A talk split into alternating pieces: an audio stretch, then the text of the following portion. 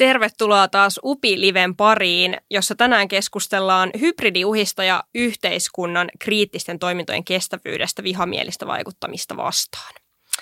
Ö, tasavallan presidentti Niinistö on usein otteeseen kehottanut kansalaisia varautumaan kaikenlaisiin ilkeyksiin ja niitä täällä Suomessa, NATO-Suomessa olemme nyt sitten jo – jonkin verran päässeet näkemään. Nimittäin puhutaan laajalaista vaikuttamisesta, toisaalta nimeltään voidaan puhua myös hybridiuhista.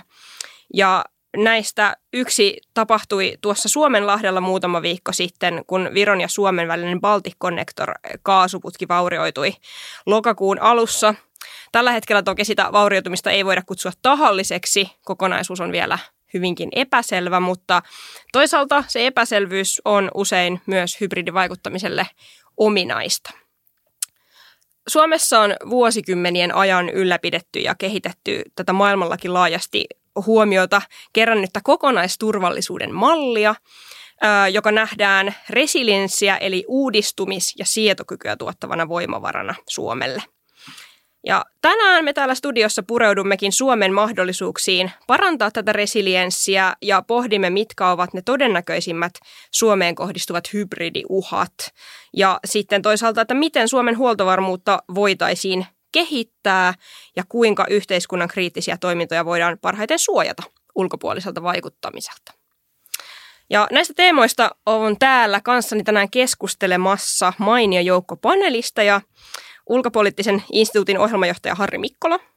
Päivää ja tervetuloa. Kiitos, kiitos. Öö, huoltovarmuuskeskuksen suunnittelu- ja analyysiosaston johtaja Axel Hagelstam. Tervetuloa. Kiitos. Ja kansallisen turvallisuuden työelämäprofessori Valtteri Vuorisalo Tampereen yliopistosta. Tervetuloa. Kiitos paljon. Ja moderaattorina toimii allekirjoittanut eli Anni Lindgren. Valitettavasti sisäministeriön neuvottela virkamies Eero Kytomaa joutui tota, aiemmasta mainostuksesta ö, poiketen perumaan osallistumisensa tämänkertaiseen UPI-liveen. Mutta aloitetaan paneeli lyhyillä avauspuheenvuoroilla.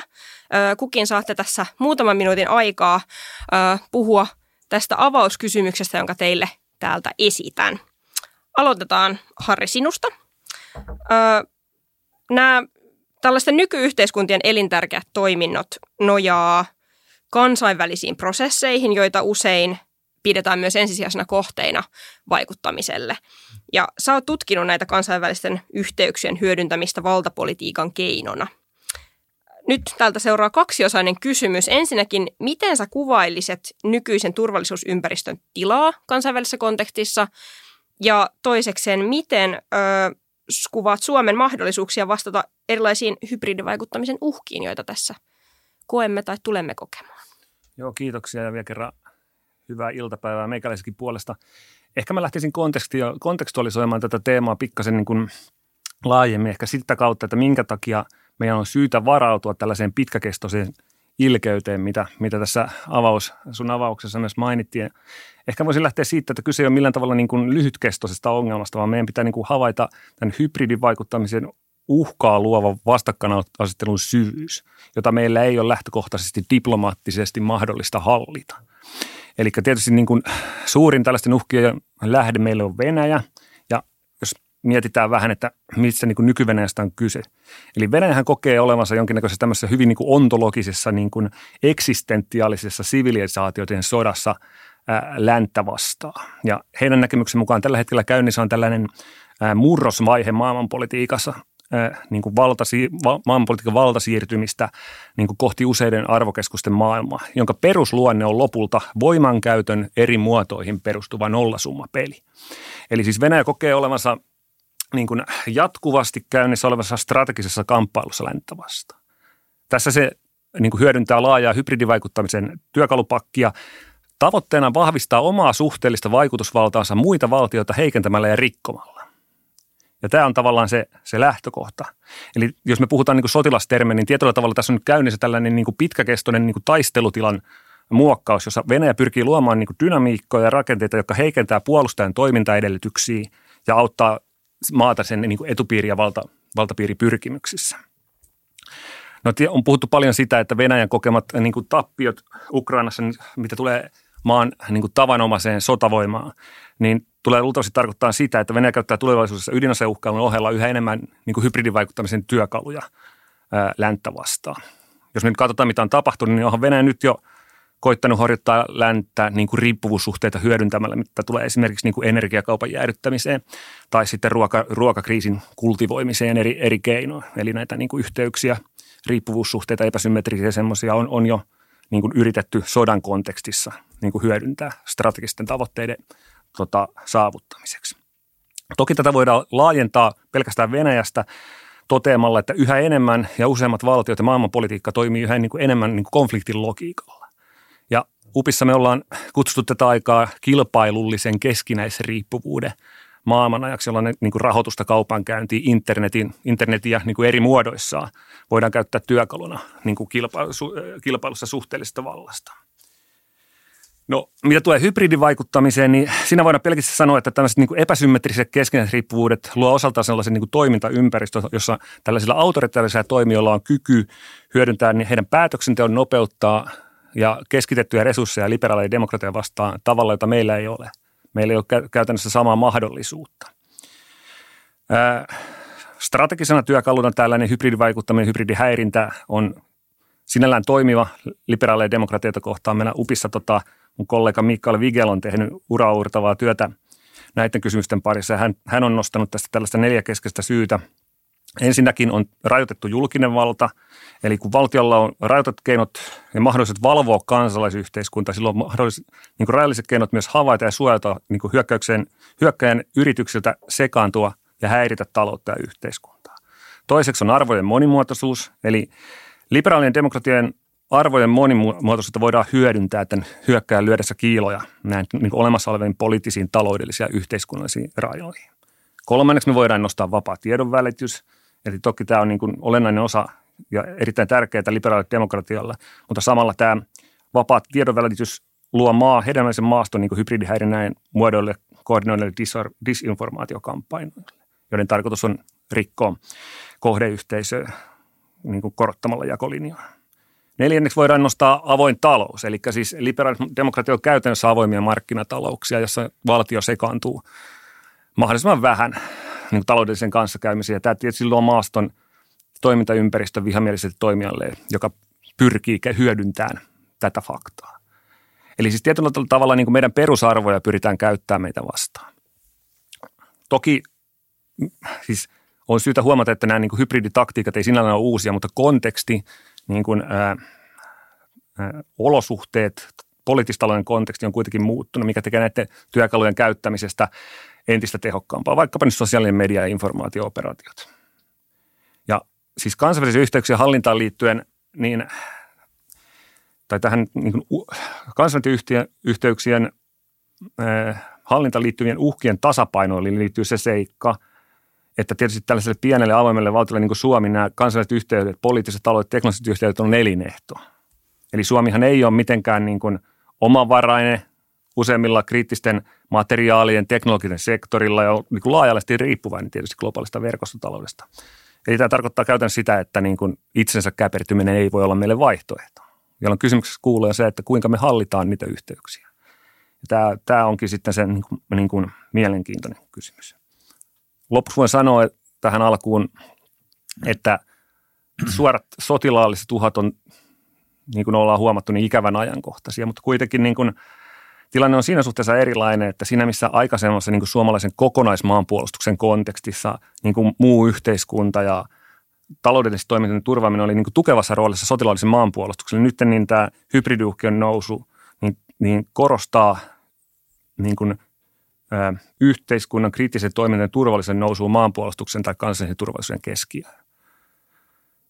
Samalla se nostaa tämän niin kuin puolustuksen eturintamaan siviilipuolen toimijat, joiden vastuulla on käytännössä useampia näiden prosessien hallinnointi. Meillä on tietysti tähän ihan hyvät konseptit tämän toiminnan tukemiseen, mutta tietysti ei pidä niin kuin, tuudittautua omaan erinomaisuuteen, koska totuuden nimissä paljon on parantamisen varaa. Mutta jätän tässä vaiheessa tähän. Joo, kiitos. Otetaan seuraava kysymys, Aksel, sinulle. Sä olet työskennellyt huoltovarmuuden teemojen parissa Suomessa ja ulkomailla ja nyt sitten huoltovarmuuskeskuksen ö, tota, tutkimus- ja analyysiosaston johtajana. Ö, sinulla on näkymä tähän niin kuin suomalaisen huoltovarmuustoiminnan kehittämiseen. Kuten Harri tuossa viittasikin, niin nämä niin kuin hybridivaikuttamisen muodot on noussut ihan semmoisen niin kuin kansallisen puolustuksen ja tota, suojautumisen keskiöön, niin miten sä sanoisit, että tämä turvallisuusympäristön muutos on nyt vaikuttanut suomalaiseen huoltovarmuustoimintaan ja esimerkiksi niin kuin kriittisimmän infran suojaamiseen? Kiitos Ähm, kiitos hyvästä, hyvästä kysymyksestä ja Harille tosi hyvästä alkupuheenvuorosta. Siinä on, on, on paljon, mihin voi, voi yhtyä täysin. Mitä tulee to, toimintaympäristön ja turvallisuusympäristön muutokseen huoltovarmuuden näkökulmasta, niin, niin ehkä pähkinäkuoressa voisi sanoa, että, että se tekee meidän varautumisjärjestelyt entistä tärkeimmiksi.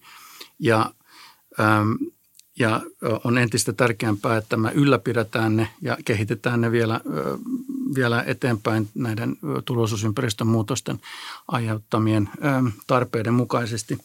Mä sanon varautuminen erityisesti siksi, koska se on huoltovarmuustyössä ehkä se, se niin kuin pääpaino. Eli varautuminen se työ, mikä tehdään ennen kriisiä. Se, mikä, se, ne kaikki ratkaisut ja ne kaikki toimenpiteet ja, ja järjestelyt, joita, joita pitää saada kuntoon ja, ja käyttöön ennen kuin edes tiedetään, mikä se varsinainen tilanne on, missä niitä sitten ää, mahdollisesti jouduttaisiin käyttämäänkin. Ja tässä varautumistyössä niin on hyvä huomioida se, että tämä niin kuin normaali todennäköisyyksiin niin pohjautuva logiikka ei oikein päde. Ja Harrikin sanoi, että sotilaallinen konflikti on, on vaikka se on edelleenkin hyvin epätodennäköinen, niin, niin onhan se otettava hyvinkin vakavasti varautumistyössä siksi, että sen vaikutukset ovat niin merkittävät, niin, niin valtavan isot. Ja, ja sen takia niin, niin se, mikä ne, ne toimenpiteet ja, ja asiat, mitä ollaan normaalioloissa – ehkä kehitetty voi näyttää normaalioloissa vähän kummallisilta, mutta nyt yhtäkkiä esimerkiksi Inkoon LNG-terminaali näyttää hyvinkin loogiselta ja, ja tarpeelliselta, vaikka silloin kun se hankittiin vuosi sitten, niin, niin tota, vaikutti vähän kalliilta ja ylimitoteltua. No sitä se ei nyt ollut.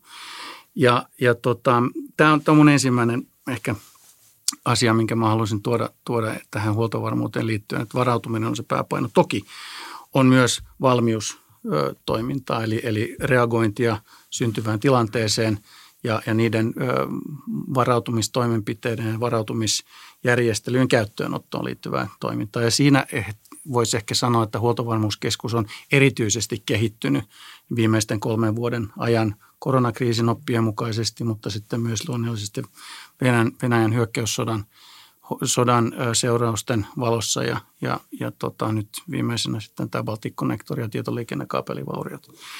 Öm, toinen pointti, jonka, jonka sä ehkä jo omassa alo- aloituspuheenvuorossasi mainitsit, niin on, on se tosiasia, että kriittiset toiminnot, joihin yhteiskunta nojaa, niin niitä tuotetaan suurimmilta osin yksityisen sektorin toimijoiden toimesta. Eli kriittinen infra – rakennetaan yksityisin rahoin.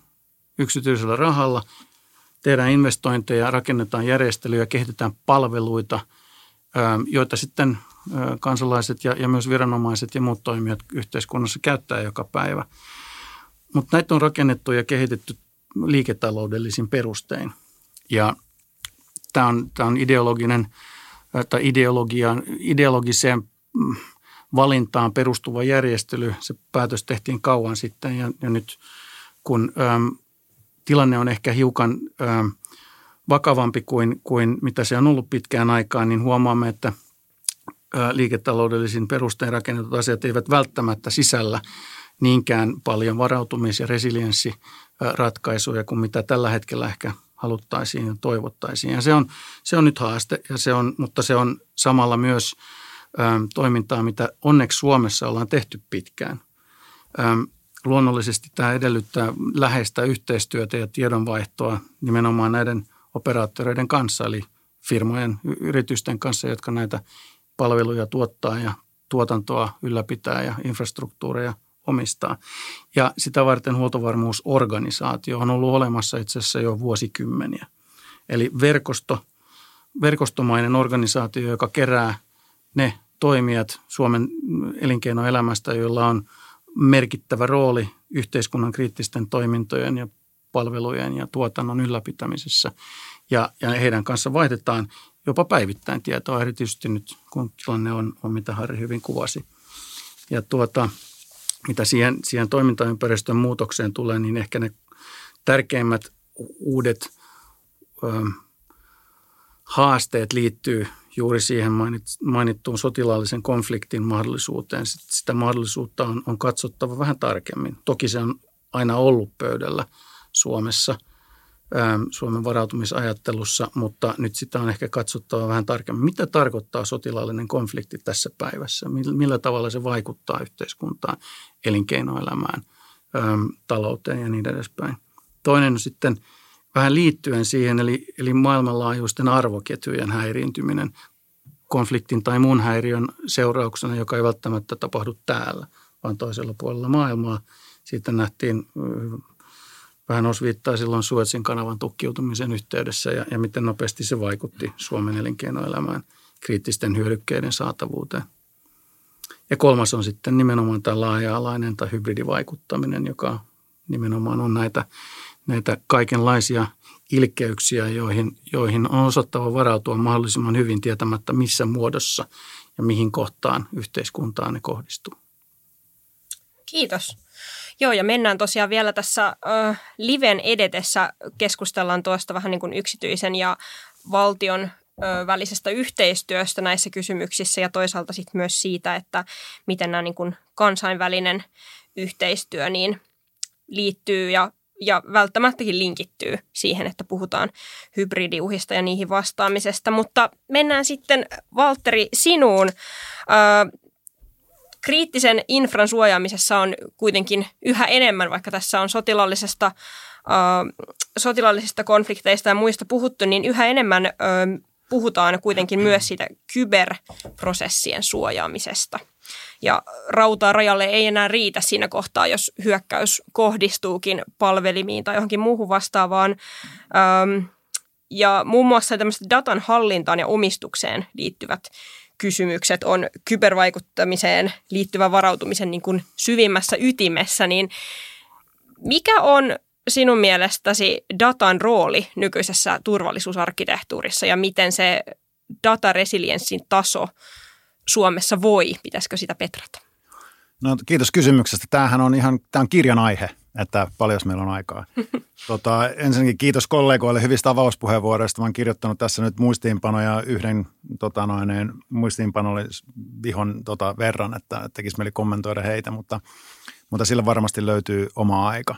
Jos mietitään nyt varautumista ja huoltovarmuutta tässä, tässä niin kuin uudessa pelissä tai, tai ajatellaan varmuutta lopputuloksena – siitä pelistä, jota me pelataan kansainvälisessä politiikassa, niin oleellista on nyt huomata, että se peli on muuttunut. Ne säännöt, joilla me ollaan pelattu aiemmin, ei ole enää ne samat säännöt.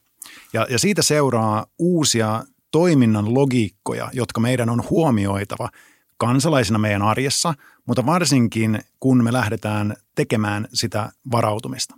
Jos mietitään sitä, että mistä me ollaan lähdetty liikkeelle, me ollaan lähdetty liikkeelle karttaan pohjautuvasta – valtapelistä, tämmöisestä niin topografisesta pelistä, jossa instituutiot, valtiot ja media, mikä mainittiin tuossa aikaisemmin, on, heillä on oma roolinsa. Ja on edelleenkin, en missään nimessä sano, etteikö he olisi edelleen tärkeitä.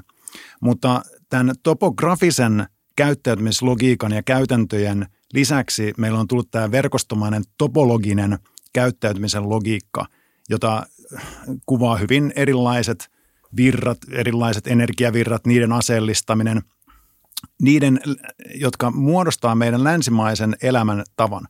Ja jos mietitään hybridivaikuttamista tämmöisessä kontekstissa, niin, niin, niin Venäjähän ja muutkin toimijat luo kitkaa siihen virtaan. Ja se on sitä, sitä se järjestelmän niin kuin rapauttamista, mitä Harri tuossa, tota, aikaisemmin puhui se on, se on sitä mun perspektiivistä, että voidaan varmaan keskustella sitten, että myöhemmin, että, että miltä, miltä se sitten näyttää. Mutta jos me lähdetään nyt siitä, siitä premissistä, että, että tämä topologinen todellisuus on tullut tämän, tämän meidän vanhan pelin päälle, meidän on oleellista silloin ymmärretään, että mitkä on sen pelin säännöt. Ja aika nopeasti me huomataan, että valtio ei ole siellä keskeinen toimija, vaan siellä on uusia pelureita, kuten suuryritykset – se kansainvälinen rikollisuus, erilaiset ihmisten intressiryhmät ja superyksilötkin. Mä kutsun superyksilöiksi ihmisiä niin kuin Elon Musk, joka 44 miljardilla löysällä rahalla, josta osa oli muuten Saudi-Arabian rahaa, osti yhden länsimaisen keskeisen sosiaalisen median alustan ja alkoi tekemään omaa informaatio-operaatiotaan siihen. Ja tota, kysymys tietenkin kuuluu, että miksi, miksi näin, näin tehtiin. Se on, se, on, se on oma kysymyksensä. Mutta pointtina siis, että tässä pelissä on uusia pelureita. Ja valtiot on edelleen tärkeitä, mutta yhtäkkiä me huomataankin, että kaikki valtiot ei ole samanarvoisia, vaan suurvallat, etenkin USA ja Kiina, on niitä, jotka pystyy muokkaamaan sitä peliä, sitä varsinkin datapohjaiseen peliin perustuvaa käyttäytymiskoodistoa. Ja, ja siitä on sitten erilaisia esimerkkejä, miten USA nyt yrittää hillitä Kiinan kasvua tässä, tässä, tässä uudessa pelissä esimerkiksi nyt niin kuin puolijohdepolitiikassa, johon, johon varmasti voidaan palata. Mutta, mutta oleellista on se, että heillä on sitä kyvykkyyttä ja heillä on datan omistajuus suurimmaksi osaksi mitä maailmassa on. Nyt ei puhuta sitä, että joku yritys voi kokea, että hänellä on paljon dataa, kun kaikille tuli kännykät ja se, ne alkoi nyt tallentaa sitä dataa. Se ei ole paljon dataa. Paljon dataa on se, kun Kiina tallentaa 15 vuoden ajan puolentoista miljardin ihmisen elämän joka sekunti kovalevyllä. Sitä aletaan puhumaan paljon määrästä dataa.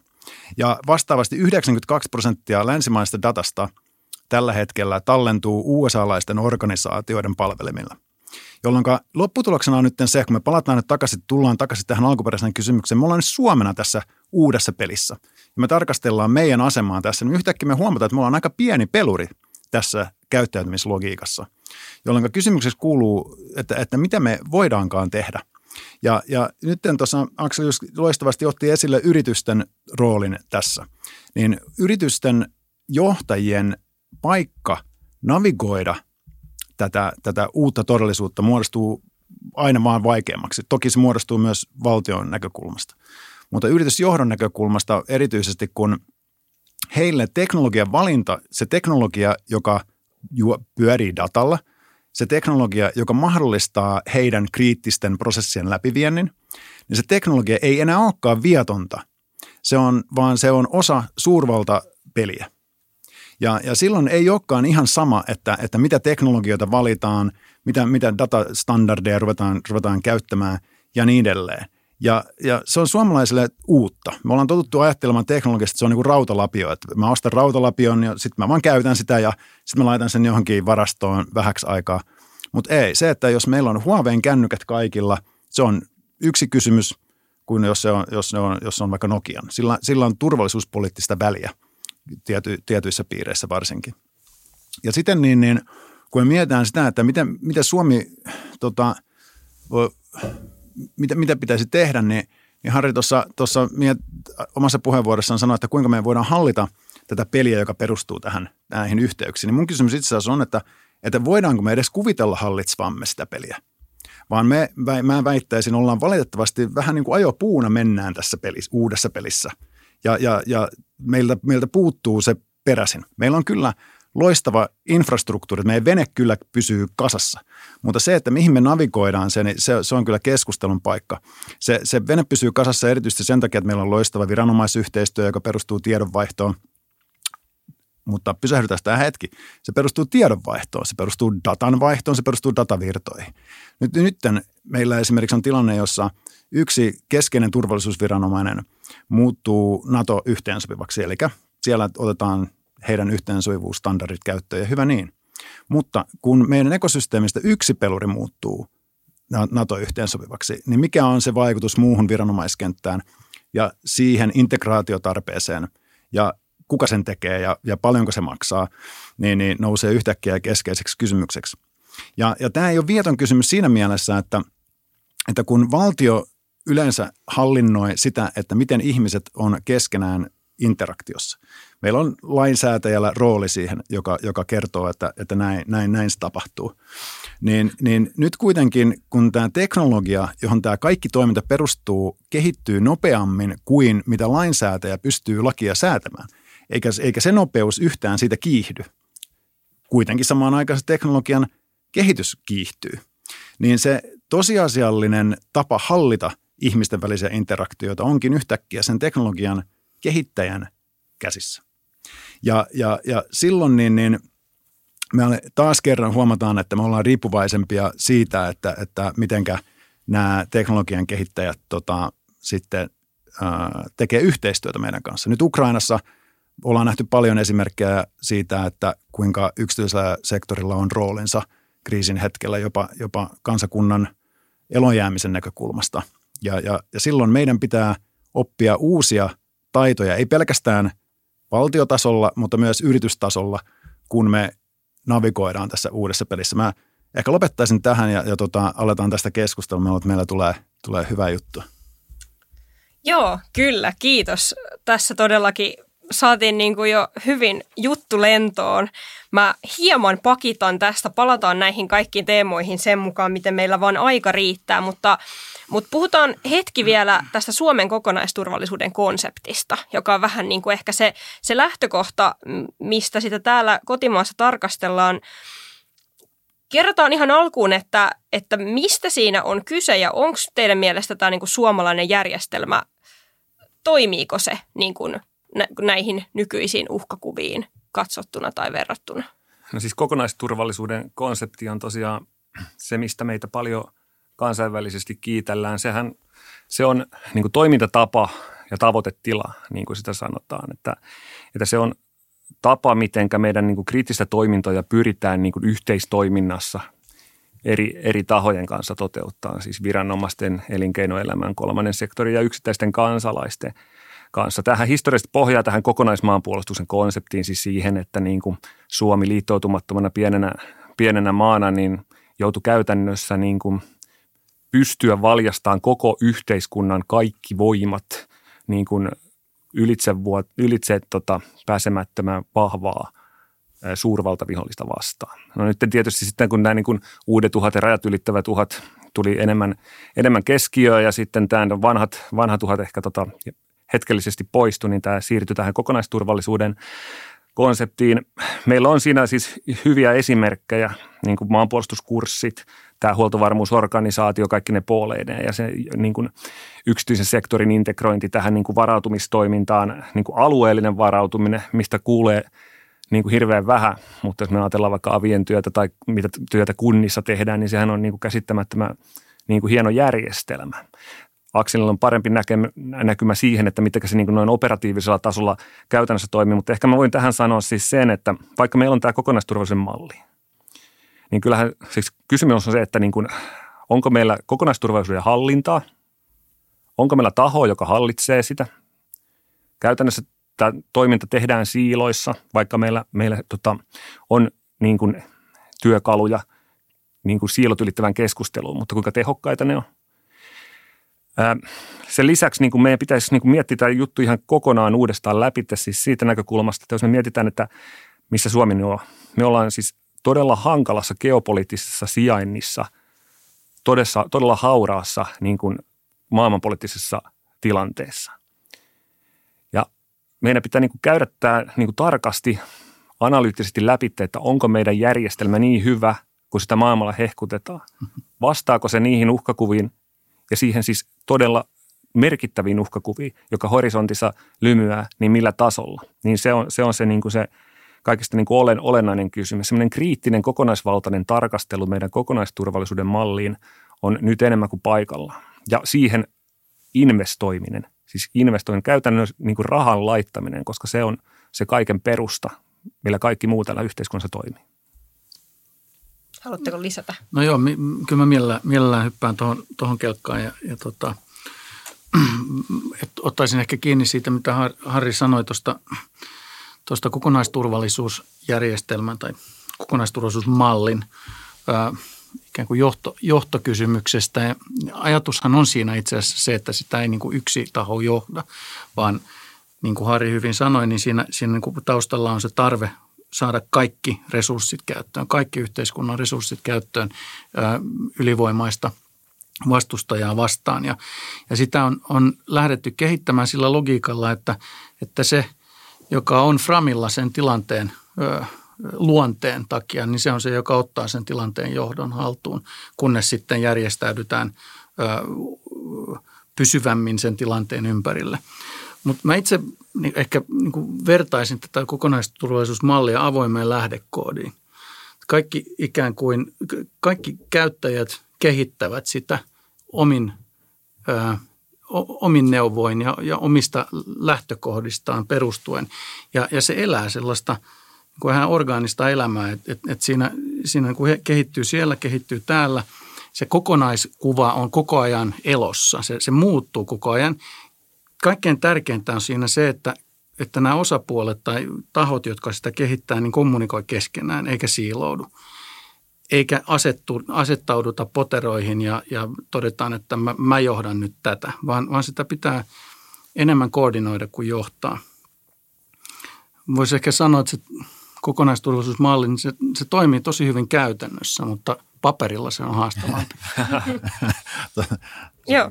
Mulla olisi vitsi, kun tota, Amerik- vitsi kertoo, että, että diplomaattia, kun diplomatiaa tehtiin, niin tota, ranskalainen diplomaatti sanoi amerikkalaiselle, että, että, että dear sir, että, että toi teidän ideana toimii loistavasti käytännössä, mutta miten se toimii teoriassa? Mm. Että se, se on oleellinen kysymys joskus, mutta vitsailu siksi ihan, ihan nopea kommentti tuohon kokonaisturvallisuuteen. Ja kyllähän se on ainutlaatuinen tämä meidän järjestelmä maailmassa. Se, se on, se on niin kuin muistettava, että on maita, joissa tämmöinen yhteistoiminta viranomaisten välillä on lainsäädännöllisesti estetty. Että et kyllä tämä on niin kuin aika spesiaalia. Onko se niin hyvä kuin me hehkutetaan? Niin kyllä, kyllä meillä on, se on hyvä. Itse olen sitä mieltä, varsin vakuuttunut siitä. Mutta kyllähän meillä samaan aikaan muistetaan, meillä on vähän semmoista – suomalaisena semmoista tendenssiä, että me ollaan aina maailman parhaita jossakin. Ja me ollaan suurvalta tässäkin asiassa varmaan niiden kaikkien muiden suurvaltastatuksien ohella, mitä meillä on. Tekoäly ja kriisihallinta ja mm. dronet ja avaruus ja kvanttia – mitä meitä onkaan. Me ollaan, meillä hirveän hyvin menee. et, et, et siinä mielessä se kriittinen tarkastelu on mun mielestä tosi tervetullutta. Ja jos sallitte niin kuin pieni niin kuin semmoinen yliopistomainen niin kuin termikikkailu tässä, että se on vähän hassua, kun puhutaan kokonaisturvallisuudesta, joka luo resilienssiä. Ja resilienssihän on sitä, että, tai turvallisuus on sitä, että estetään jonkun pahan tapahtuminen. Resilienssi on se, että kun paha tapahtuu, niin sitten – me noustaan sieltä ylös. Eli, eli se on vähän semmoista, itse tykkäisin tehdä tämmöistä käsiteristiriitaa, mutta mä oon menossa tällä, tähän, tällä johonkin. Se on se resilienssikäsitteen niin kuin, niin kuin pohdiskelu, kun se, kun se keskeinen idea siitä, että, että kuinka nopeasti me noustaan siitä, kuinka, kuinka tavallaan vaikka joku nyrkkeilijä lyö toisen maahan, niin kuinka nopeasti se nousee. Se on sitä, mitä me monesti ymmärretään resilienssinä ja se länsimaissa varsinkin. Mutta Venäjä on meillä opettanut, että heillä vasta resilienssi onkin, kun he pystyvät olemaan siellä lattialla vaikka kuinka kauan. Ja kysymys kuuluu, että, että ollaanko me ymmärretty tämä resilienssi nyt ihan oikein. Ja, ja jos me mietitään sitä, että, että niin kuin datan näkökulmasta, niin, niin meillähän elämä hajoaa, jos meidän yhteydet menee rikki. Niin, niin kysymys kuuluu, että onko se, onko se niin kuin, näin, ja vai pitäisikö me, ja miettiä, että jos meillä on niin kuin väestönsuojassa, meillä pitää olla se, mitä meillä pitää olla siellä, meillä pitää olla va, vasara ja, ja tota, kirves varmaan pitää olla ja jotain ensiapuvälineitä. Pitäisikö meillä olla siellä joku kasa dataa, ja mitä se silloin olisi, jolloin me pystyttäisiin toimimaan. Ja, ja ei mennä edes siihen, että missä standardissa ja formaatissa se pitäisi olla, mutta, mutta ide, ideana. Kiitos. Kiitos.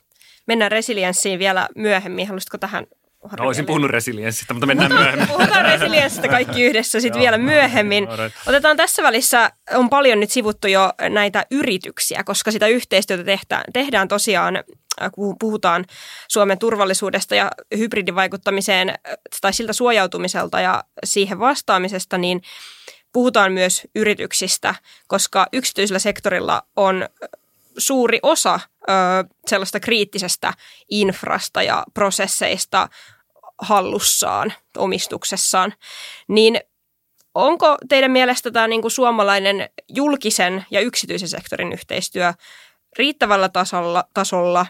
Ja siihen tuossa vähän alussa jo viitattiinkin, että, että se yksityisen sektorin kriisivalmius, niin miltä se teidän mielestä näyttää tällä jos, jos mä saan aloittaa ja, ja tota, kollegat sitten täydentää, mutta omasta näkökulmasta niin kuin huoltovarmuusorganisaatio, joka kuten tuossa aikaisemmin sanoin, niin, niin on, on luotu nimenomaan tätä yhteydenpitoa, tiedonvaihtoa ää, ja yhteistyötä julkisen ja yksityisen sektorin välillä niin varten.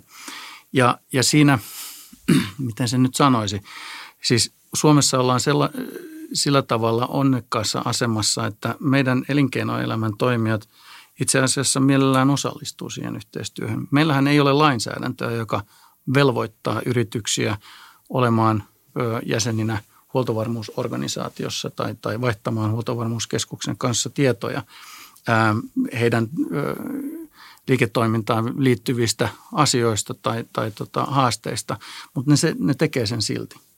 Ja tämä, tämä on yksi osa, mikä ehkä Harin, Harin aikaisemmassa puheenvuorossa tulikin ilmi, ilmi, ilmi tämän niin kuin maanpuolustuskurssitoiminnan ja ehkä myös jopa sen kautta, että meillä on vielä varusmiespalvelus.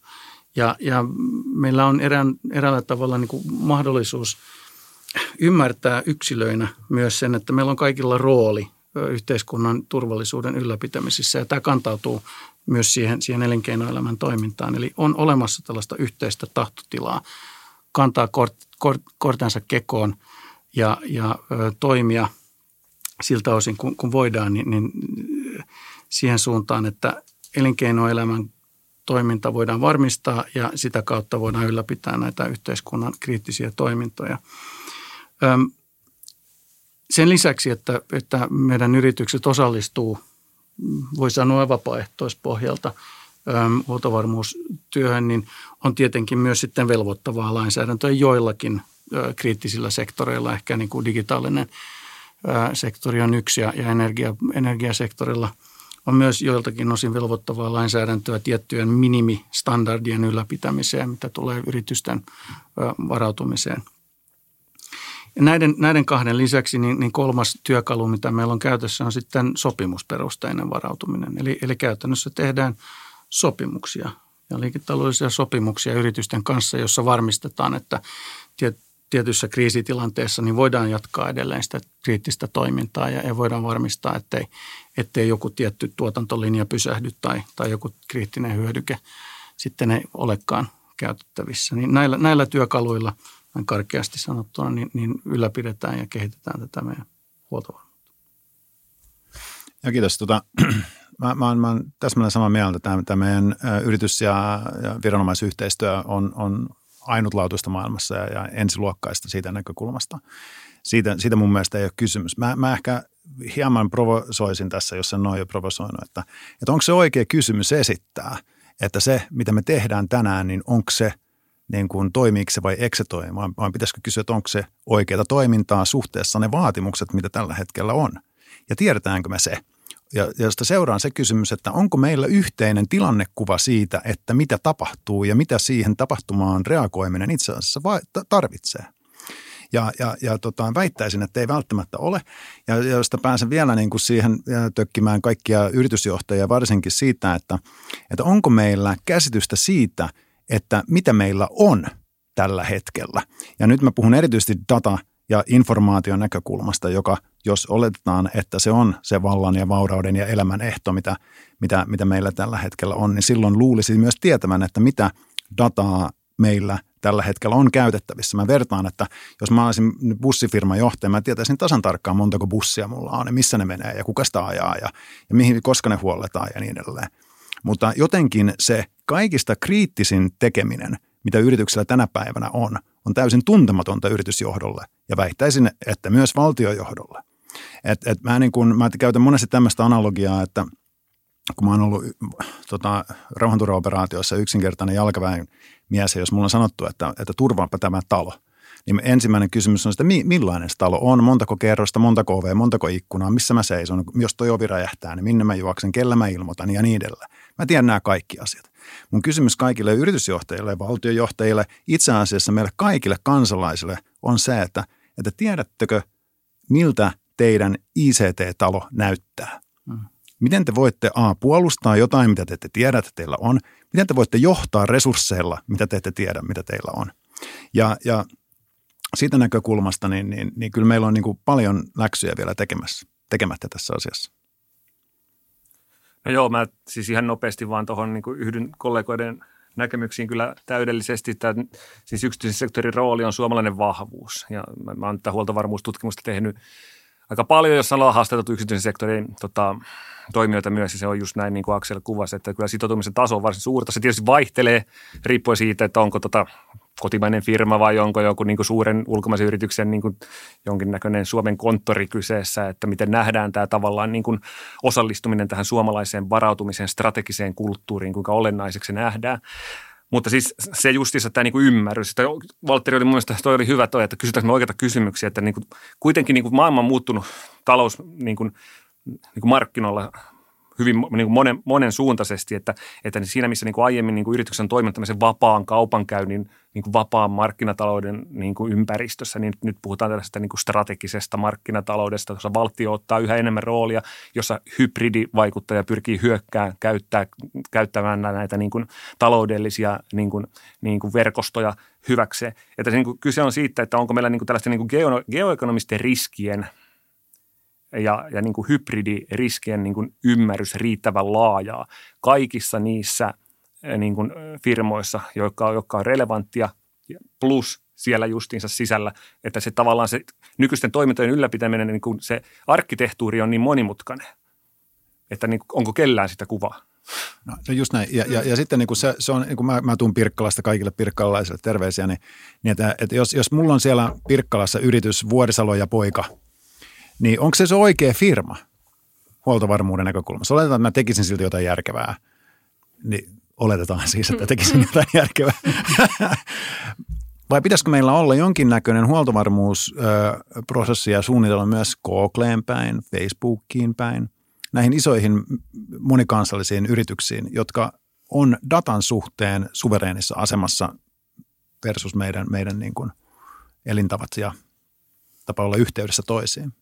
Mm, joo, toi on itse asiassa hyvä keveähkö aasinsilta mun seuraavaan kysymykseen. Sä tuossa Valtteri aiemmin nostit esiin, että, että Suomi on ehkä sen kokoinen peluri, että me ei voida hallita tätä peliä, tätä globaalia peliä. Että kuten tässä totesitte, niin selvästi meillä on asiat niin kuin hyvällä tolalla, mutta kuitenkin useimmat kriittiset toiminnot nojaa niihin ö, kansainvälisen yhteistyön prosesseihin. Ö, ne ylittää valtion rajat ja, ja infrastruktuurikin rakentuu näille, niin mikä teidän ö, näkemyksen mukaan on niin kuin se kansainvälisen yhteistyön rooli Suomen huoltovarmuudelle ja resilienssille, toisaalta sen parantamiselle? Saatte täältä vähän tämmöisen pick and choose. Ö, täällä on tota, voitte, voitte valita mieleisenne. Meillähän on miele, mielenkiintoisia pelureita, on NATOa, pohjoismainen yhteistyö. Sitten toisaalta Euroopan tasolla ö, yksi mielenkiintoinen kehitys liittyy Euroopan komission ehdotukseen ö, tämmöisestä CER-direktiivistä. Hmm. Niin miten kommentoisitte näitä tai jotakin näistä? Jos mä aloitan tällaisella mm. akateemisella saivartelulla, niin no Aksel niin. voi kertoa sitten, että miten asiat oikeasti on. Eli siis KV-yhteistyön merkitys, onko se merkittävä? On. Mm. Se on, se on oikeastaan, niin kuin, jos ajatellaan laajasti huoltovarmuus, huoltovarmuuden turvaamista ja meidän yhteiskunnan toiminnan turvaamista, niin tietysti aivan ensiarvoisen tärkeää. Niin kuin puhuttiin, niin käytännössä kaikki Suomen elintärkeät toiminnot nojaa poikkirajallisiin prosesseihin jolloin kysymys kuuluu siitä, että niin kuin meillä pitää olla semmoinen myös niin kuin laaja näkemys huoltovarmuudesta ja ymmärrys, kuinka riippuvaisia me ollaan näistä niin kuin monimutkaisista mm. ja usein hauraista toimitusketjuista, mihinkä toi Aksel, Aksel tuossa aika, aikanaan tota, tai aiemmin mainitsi, mainitsi. Eli siis se on olennaista. Luettelit noita eri, eri mm. yhteistyöfoorumeita, tietysti NATO – no, Aksel on työskennellyt näitä juttujen parissa, mutta, mutta siis mun näkökulmasta siis to, totta kai niin resilienssin merkitys Naton sisällä on huimasti kasvanut. Siellä on uusia organisaatiorakenneita, sen käsit, käsitteen, käsitteen niin kuin rooli Naton strategisessa suunnittelussa on huomattavasti suurempi. Aksel voi tietysti kertoa niistä tarkemmin, mutta ehkä mä sanoisin näin, että niin kuin Naton etu – Naton puolustusliitto, jossa niin kuin tällaiset niin kuin siviilipuolen toiminnot on rakennettu sitä varten, miten ne tukee sotilaallista mm. toimintaa. Tämä on nyt pikkasen tietysti muuttunut tämän hybriditematiikan kautta, mutta silti se on puolustusliitto ja, ja mennään puolustus, puolustus, sotilainen puolustus edellä. Mutta puhutaan sitten muista eduista huoltovarmuudelle. Eli NATO-jäsenyys tietysti niin kuin auttaa turvaan Itämeren meriliikennettä, joka, joka on meidän niin kuin semmoinen lifeline. Ää, se pienentää meidän maariskiä, eli tänne on helpompi ja turvallisempi investoida – kun meillä on vähän tällaista niin kuin pahempaa selkärankaa.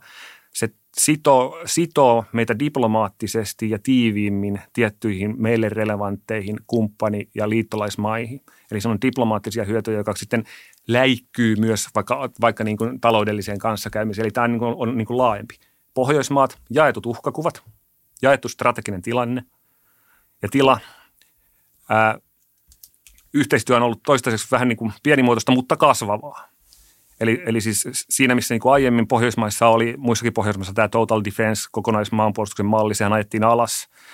Siinä, missä Suomessa näin ei tehty ja nyt esimerkiksi Ruotsissa kovalla pöhinällä ja tohinalla yrittävät sitä, sitä laittaa, laittaa pystyyn. Mutta mikä on olennaista mun mielestä tässä on se, että nyt on parin otteeseen ylimpien valtiojohtajien toimesta linjattu, että sitä pitää parantaa. Eli kaksi-kolme päivää sitten pääministeri Orpohan oli tässä Oslossa pääministeritapaamisessa, jossa hän toi esiin tämän niin kuin tarpeen tällä siviilipuolen niin kuin yhteistyön tiivistämällä, mitä tulee niin kuin yhteiseen tilannekuvaan harjoituksiin, ää, jopa niin kuin materiaaliseen varautumiseen. EU, tietysti valtava regulaatio, moottori, joka luo ne puitteet ja rakenteet, missä me joudutaan toimimaan monessa suhteessa. Suora merkitys yhteiskunnan kriittisten toimintojen niin kuin turvaamisen pyörittämiselle todella relevantti. Tämä kriittisten toimintojen resilienssiä parantava direktiiviehdotus – niin kuin todella hyvä esimerkki siitä potentiaalista, mikä unionilla on niin kuin parantaa kokonaisvaltaisesti niin kuin Euroopan resilienssiä. Eli siinä asetetaan minimistandardeja valtioille, heidän pitää mäpätä niin kuin selvittää kriittiset, kriittiset toimijansa ja, ja tämän tyylisiä juttuja. Ja tavallaan se nostaa sitä minimitasoa niissä heikoimmissa valtioissa Euroopassa, mm. joka tilanteessa, jossa me ollaan niin kuin riippuvaisia sisämarkkinoista ja riippuvaisia kansallisista yhteyksistä, parantaa välillisesti mm. myös meidän huoltovarmuutta. Ja se on, se on just noin kuin, kuin Harri sen kuvaa, että mainitsemasi CER-direktiivi, Critical Entities Resilience-direktiivi, niin sehän luo nimenomaan tällaisen yhteisen minimistandardin Eurooppaan,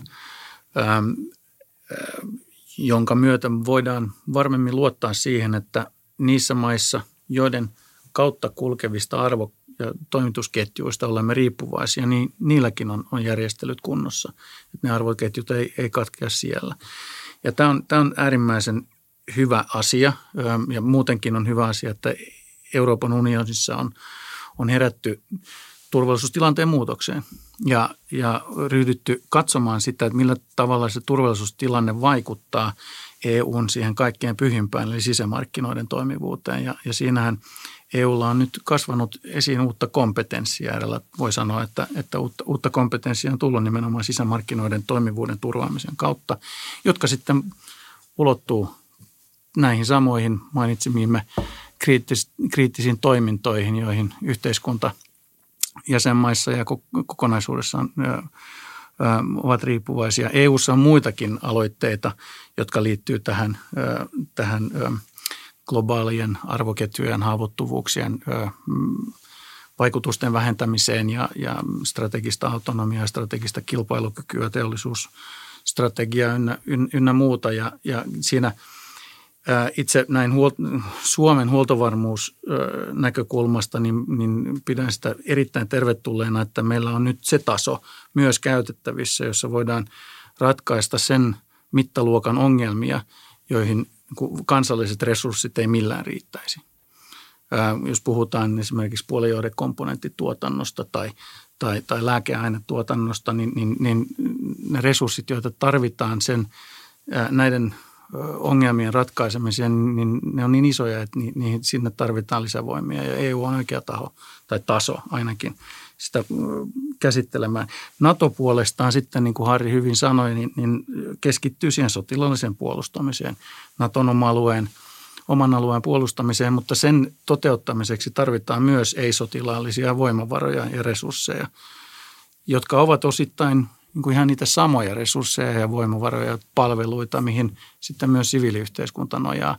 Ja siinä on, on tärkeää pitää silmällä sitä tasapainoa, että – jos on rajallisista voimavaroista ja resursseista kyse, että, että sitten äm, dekonfliktoidaan näitä, näitä tarpeita. Mutta Natossa resilienssitoiminta nimenomaan keskittyy siihen, että varmistetaan, että asevoimilla on käytössä ne ei-sotilaalliset resurssit, joita ne tarvitsee sitten siinä oikein pahassa tilanteessa, kun he joutuvat tekemään sitä omaa ydintehtävänsä.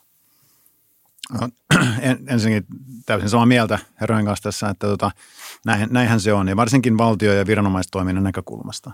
Mutta sitten kun, jos mietitään sitä niin kuin ihmisten tosiasiallista toimintaa kentällä ja, ja niitä valintoja, mitä, mitä jokainen kansalainenkin itsessään tekee, niin ne, ne, ne, ne, ne, ne, ne prosessit, jotka on myöskin ylikansallisia, tuo meille uusia käyttäytymislogiikkoja, jotka meidän pitää pystyä ratkaisemaan jollakin tavalla, haluttiimme tai ei. Ja on tulossa esimerkkiin, että, että jos mulla on Huawein ää, kännykkä, jossa mä pyöritän TikTokia, niin mä tuun jakaneeksi tietoa autoritääriselle valtiolle, jolla ei ole mitään eettistä normatiivista estettä käyttää sitä dataa, miten haluaa. Mutta viranomainen, joka on vastuussa täällä, täällä kansallisesti mun turvallisuudesta, ei saa käyttää vastaavia tietoja, mitä on olemassa täällä. Ja se on meidän arvovalinta. Ja hyvä niin, en, en halua sanoa, että meistä pitäisi tulla niin kuin Kiina. Mutta se on tosiasia, että, että meidän viranomainen ei saa pelata niillä samoilla pelimerkeillä kaikissa tilanteissa. Joskus tietenkin on, on tämä tietenkin universaali keissi. Mutta niin, niin, niin, niin tämä, on, tämä on asia, joka, johon meidän on otettava kantaa jollakin tavalla. Onko tämä ok meidän mielestä? Halutaanko me, että, näin on? Venäläiset ei saa ostaa – tuossa noin niin kuin äh, varuskunnan vierestä tonttia tai niin, niin, niin, niin se, se me ollaan ymmärretty, että maa, maa toisilla paha, mutta, mutta onko informaatio toisella hyvä? Mm. Nyt päästään sukeltamaan seuraavaksi siihen resilienssin käsitteeseen, joka on tässä no niin. utkutellut jo, jo useampaan otteeseen. Sehän on eräänlainen muotitermi vähän tällä hetkellä, tai ainakin varautumistoiminnan saralla, ei välttämättä kaikissa kahvipöydissä, mutta merkitys on silti välillä ehkä vähän häilyvä. Mutta miten te näette sen resilienssipolitiikan kehittämisen? Tuoko se lisäarvoa ja voi, auttaako se paremmin vastaamaan niihin nykyisiin uhkakuviin? Jos, jos vastaatte silleen lyhyesti. No joo, tota, jos mä, mä tässä aloitan tällä niin tutkijan näkemyksellä, niin mm. tavallaan se perusideahan resilienssissä, siis puhutaan häiriön siedosta, niin perusidea on se, että niin kuin, mihin Valtterikin taisi vähän aikaa sitten, sitten tota, puhua, niin kaikkiin uhkiin ei ole mahdollista varautua tai niitä ei ole estää, jolloin, jolloin tavallaan niin kuin meidän pitää niin kuin ottaa askel siitä varautumisesta tämmöiseen niin reaktiiviseen palautumiseen. Tämä ei tarkoita sitä, että kun varautuminen olisi tärkeää, se on todella tärkeää, mutta resilienssi on sellainen prosessi, jossa me yritetään estää juttuja. Sitten kun jutut on tullut läpi, me yritetään ylläpitää meidän omia juttuja – ja sitten joku vaan pääsee niin vahvasti läpi, että meidän täytyy siinä tilanteessa vaan pystyä pärjää, oppiin ja mukautuu.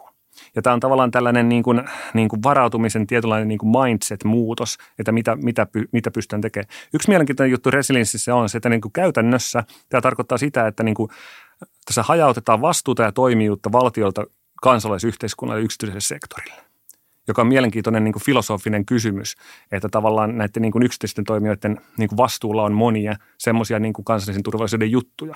Ja tämä tulee tässä, niin kuin tässä ajattelussa tavallaan niin kuin mukana. Ää, jotain, meidän, jotain tällaisia niin kuin uhkia meidän pitää pystyä estämään niin sanotusti rajalla, vaikka niin kuin, tiedätkö, niin kuin kriittisiä infraan tulevia juttuja, että ne ei pääse läpi, mutta kaikkea on mahdollista. Vaikka mitä tulee niin kuin hybriditematiikkaan, niin informaatio, vaikuttaminen tällä, se vaan pitää py- ottaa vastaan. Ja sitten tulee kysymys, mitkä on meidän yhteiskunnalliset niin kuin attribuutit siinä, että meidän yhteiskunta on sellainen, että se kykenee ottaa sen vastaan ilman, että sillä on hajottavia vaikutuksia. Eli tämä on tällainen aika niin kuin moni, monimutkainen juttu. Tässä on eri kerroksia, on henkilökohtaisen taso, kuinka niin kuin resilienttejä ihmiset on, pärjää vaikeissa tilanteissa. On yhteisöllinen taso, että sitä ei säteilee vaikka luottamukseen instituutioita kohtaan, on instituutioiden taso, että kuinka niin kuin, kriisin häiriön sijoitus meidän päätöksentekoprosessit infra on, ja on tämä niin sanottu eteenpäin työnnetty resilienssi, joka käytännössä tarkoittaa sitä, että kuinka vahvat meidän kansainväliset linkit ja se kansainvälinen tuki on. Eli tämä on tämmöinen niin kuin hyvin monimutkainen, itse asiassa aika vaikeastikin tota, haltuun otettava ja oper, operatiiviseen toimintaan laitettava niin kuin konsepti lopulta, jos se irrottaa sitä muotisanan statuksesta, koska siinä tulee tosiaan niin kuin paljon semmoisia niin ihan filosofisia harkinnan paikkoja, että jos me, jos me oikeasti niin kuin noudat, seurataan resilienssiajattelua meidän varautumistoiminnassa, mitä sen tulisi tarkoittaa. Joka tapauksessa valtiolla tulee olla koordinoiva rooli, se on ihan, ihan pomminvarma juttu ja koko yhteiskunnan, yhteiskunnan niin kuin voimavaroja tarvitaan, mutta silti tämä, tämä niin kuin ajattelu, jos se irrottaa vaan pelkästään siitä, että heitetään sinne strategiapaperiin sana resilience ja that's it. Jos sitä oikeasti pysähtyy miettiin, niin siinä on monia juttuja esimerkiksi demokraattisiin prosesseihin liittyen. Mitäs sitten, Valtteri, lyhyesti? Ai, ai lyhyesti. Hei, toi on, tämä on tosi tärkeä pointti, toi mitä Harri nosti, toi, että, että, että, että yrityksellä sälytetään vastuuta. Mikä on se palkinto, jonka he saa? Miksi he tekisivät sitä? Money, money. Mutta tuota, tuolla, tuolla Axel, mutta palataan, palataan, palataan siihen. Mutta se on, se on niin kuin, just niin kuin valtion käyttäytymisen näkökulmasta se on, se on mielenkiintoinen. Mutta toinen, toinen, kun me puhutaan niin kuin resilienssistä, joka on käsitteenä haastava ja voisin väittää, että koska se on niin haastava, kukaan meistä ei oikeastaan ymmärrä sitä täsmälleen samalla tavalla keskenämme, jolloin sen lopputuloksen saavuttaminen on huomattavan vaikeaa, koska meillä ei ole yhteistä maalia. Mutta se on eri keskustelu.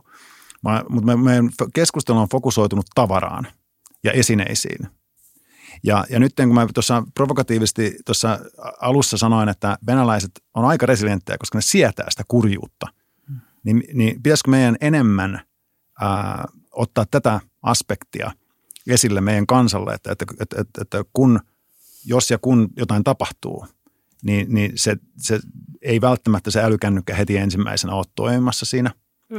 tai, tai, tai jotain muuta vastaavaa. Se, sen henkisen resilienssin käsitteen luominen kaiken tämän – käsitekikkailun päälle, niin semmoinenkin vielä tuohon. Mä kyllä väittäisin, että meidän varautumismentaliteetti on vähän kovempi kyllä kuin venäläinen. Et mä en, mä en tosta, tosta lähtisi, mutta tottahan se on, että aina pitää priorisoida. Eli kaikkea ei voi aina ylläpitää joka tilanteessa sataprosenttisesti, vaan, vaan jostain, jostain on jossain vaiheessa mahdollisesti luovuttava, kunnes se sitten voidaan palauttaa. Ja, ja, ja se on toki tärkeä aspekti siinä, siinä varautumistyössä, mutta, mutta resilienssi resilienssikäsite on just tämmöinen niin catchphrase, ähm, joka tällä hetkellä on, se on jonkun, jonkun aikaa ollut aika, aika niin kuin huudossa anglosaksisessa maailmassa e-, erityisesti. Ja, ja nämä toimii niin, että, että syntyy tämmöinen käsite, johon sitten ympätään jokainen taholtaan niitä juttuja, mitä haluaa ja toivoo, että nousee sille poliittiselle agendalle. Ja sitten kun se catchphrase nousee ja – ja saa sitä näkyvyyttä ja kuuluvuutta, niin, niin sitten nämä siihen liitetyt aspektit tai asiat, niin ne, nekin saa poliittista huomiota. Se ei ole sinänsä ongelma. Mielestäni resilienssikäsite on, on hyvin sekä EU:ssa ja Natossa ja, ja, ja myös Suomessa ja, ö, niin, niin aiheuttanut tai saanut aikaiseksi sen, että, että meidän tilannetietoisuus on, on noussut. Me ollaan ymmärretty se, että näihin asioihin on kohdistettava enemmän huomiota – ja, ja siitä sitten tämä kehittämistyö sitten jatkuukin, vaikka se catchphrase vaihtuu johonkin toiseen ja, ja fokus siirtyy muualle. Työ jatkuu. Kiitos.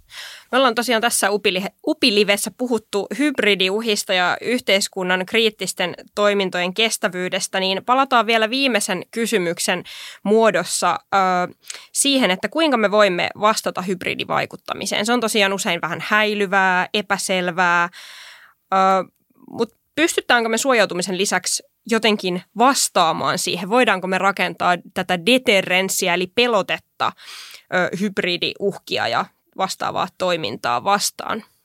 Joudutte valitettavasti kaikki kiteyttämään muutaman lauseeseen. Ja taas aloitan kiteyttämisen. Siis niin kuin, kuten mä sanoin, länsimainen täytyy noudattaa lakeja, KV-sopimuksia ja demokraattisia prosesseja, joka vaikeuttaa tätä, tätä juttua.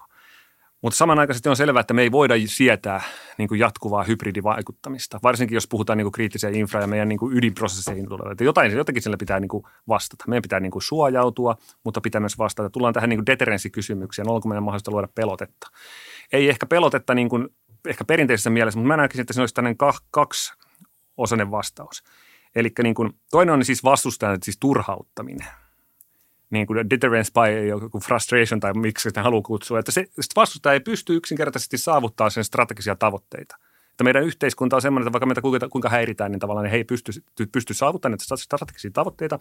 Toinen on sitten epäsymmetrinen vastaus, että totta kai voidaan puhua kaikista niin pakotteista ja tällaisista, mutta mä sanoisin sen niin, että siinä tilanteessa, kun meitä meihin kohdistuu niin kuin vakavia hybridihyökkäyksiä, niin meidän pitää itse kiihdyttää sellaisia strategisia prosesseja, jotka on hyökkäjälle epäedullisia. Esimerkiksi jos Venäjä haluaa rikkoa meidän niin kuin NATO-integraatio tai haluaa niin kuin, niin kuin vaikuttaa meidän NATO-politiikan sisältöön, niin me kiihdytetään sitä prosessia, joka on heidän, vasta, heidän tota, intressejä vastaan. Eli niin kuin tämän tyylisiä asioita, mutta käytännössähän se on niin kuin perinteisen deterrenssiajattelun näkökulmasta niin hankala. Valtteri, kymmenen sekuntia. No, se, se on vai, kysymys on vaikea, niin kuin Harri sanoi, että demokratialla on omat sääntönsä ja hyvä niin. Ja tota, pelotteen luominen, niin, niin mä lähtisin nyt pohtimaan tätä laajemmalla ajalla, mitä mulla, mulla nyt tässä hetkessä on. Mutta, mutta kiitos nyt vaan sillä tavalla, että, että, että, että ehkä, ehkä meidän pitäisi, mutta, mutta vaikea kysymys ja, ja tota, väistän tämän luodin pahoittelut siitä. Aksel, haluatko vielä täydentää? Meidän resilienssi on kyllä aika hyvällä tasolla. Mun mielestä me, meidän pitää voida, voida sanoa sään. Me, me ollaan tehty läksymme, läksymme ja me ei olla uusia tässä, tässä pelissä, vaan, vaan meillä on, on hyviä toimivia ratkaisuja, mutta niitä pitää totta kai kehittää uusien, uusien uhkien ja haasteiden edessä, mutta mielestäni niin, täällä on kyllä hyvä olla. Kiitos. Siihen on hyvä lopettaa. Eli tässä oli tämänkertainen UPI Live-lähetys. Kiitos seuraajille ja kiitos vieraille Harri Mikkola, Valtteri Vuorisalo ja Aksel Hagelstam. Kiitos. Kiitos. Kiitos.